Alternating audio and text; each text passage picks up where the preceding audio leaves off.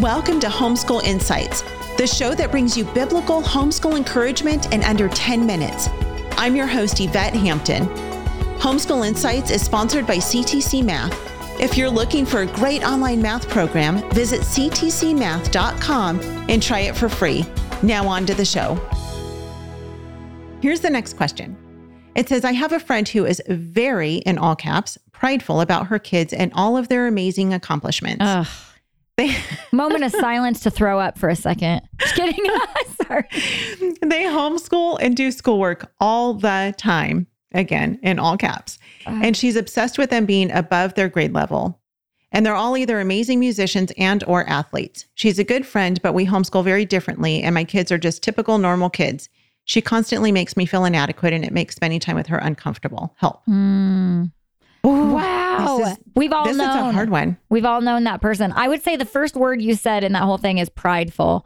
Yeah. And I think what you need to know is she's struggling with pride and you need to pray for her because people Pride that, comes before the fall yeah, right before the and fall. Holy spirit before destruction. And honestly, what I find with people like that, they're super insecure. Yeah. And sometimes that helps me have a view of those people that I just want to puke all over.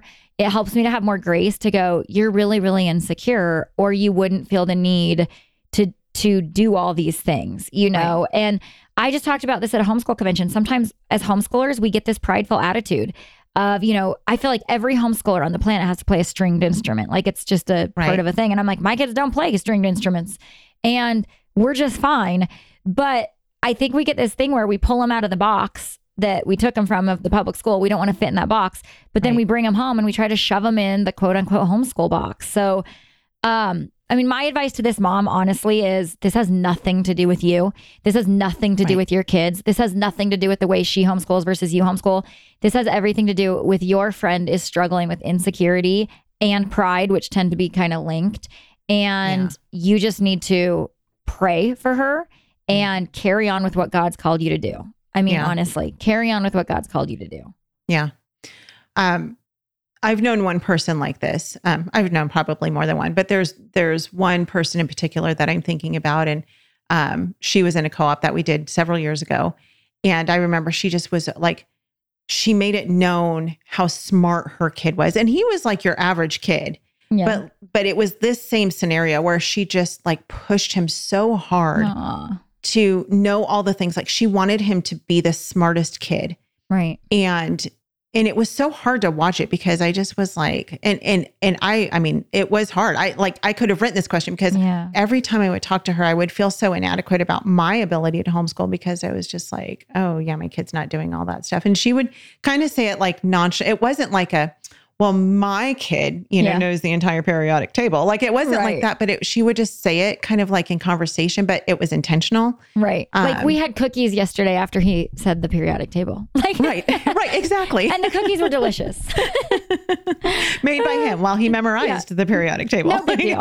I Oh. mean, it, it just, you know, then we parsed out a few sentences, you know, for fun. I mean, it was Oh. just weird. Um, and it was hard. It was hard to be around her because I just Yeah. always felt like I'm not good enough. But the thing that when I look back and I think about her as a person, she wasn't very happy. right. Like exactly. she just was not a joyful person. And I'm not saying you can't push your kids to be all that God created them to be. You know, I'm not saying be lazy and let your kids just do whatever.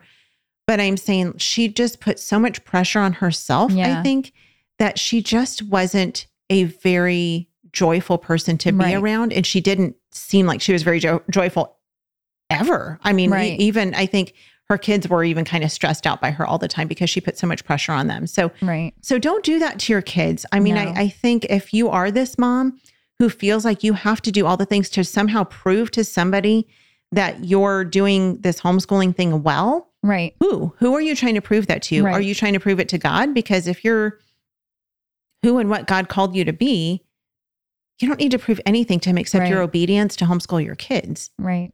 Are you trying to prove to your parents or your in-laws or the neighbor And that's a or the valid, people at I get that. That's a hard thing when if everybody's Totally. questioning you, you do feel Right. But it sounds like this mom is more throwing it in other homeschool moms' faces. And I just think she's struggling in her own heart. And sometimes you Yeah. might just have to say, you're doing a good job regardless. You know, Yes. like I feel my heart feels for those moms because they're putting so much pressure on themselves and they're miserable and they're poor And children. kids. They're Yes. poor kids. Yeah. So don't let it affect you. Put on the armor of God. Put on the, sh- you know, Right. hold up your shield, but just have a compassion for her because this is not about you. She probably looks at you going, I wish I could not have this burden. You Right. know, I wish I Right. could just freely let my kids be normal and be okay with that. Right. Yeah, I think this is the comparison thing on both ends. It's Yeah. the mom who's super rigorous and and very structured and really pushing her kids, comparing herself to the other moms who aren't doing that, and then the moms who are not doing that, comparing themselves Yep. to this mom who seems to have it all together. Yeah. And here's the thing: God made you who you are. Yep. He made your kids who they are, and some kids are super smart and super duper gifted, and praise God for that.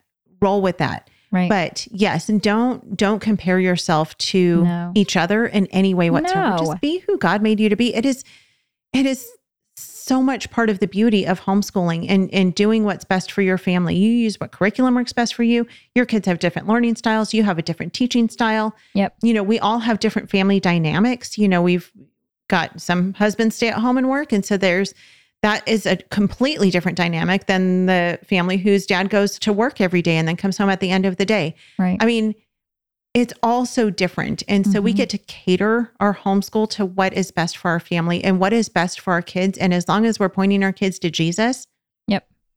that's what matters. That's what matters the most. So so maybe take some of that pressure off of yourself because that can be a hard thing. yes.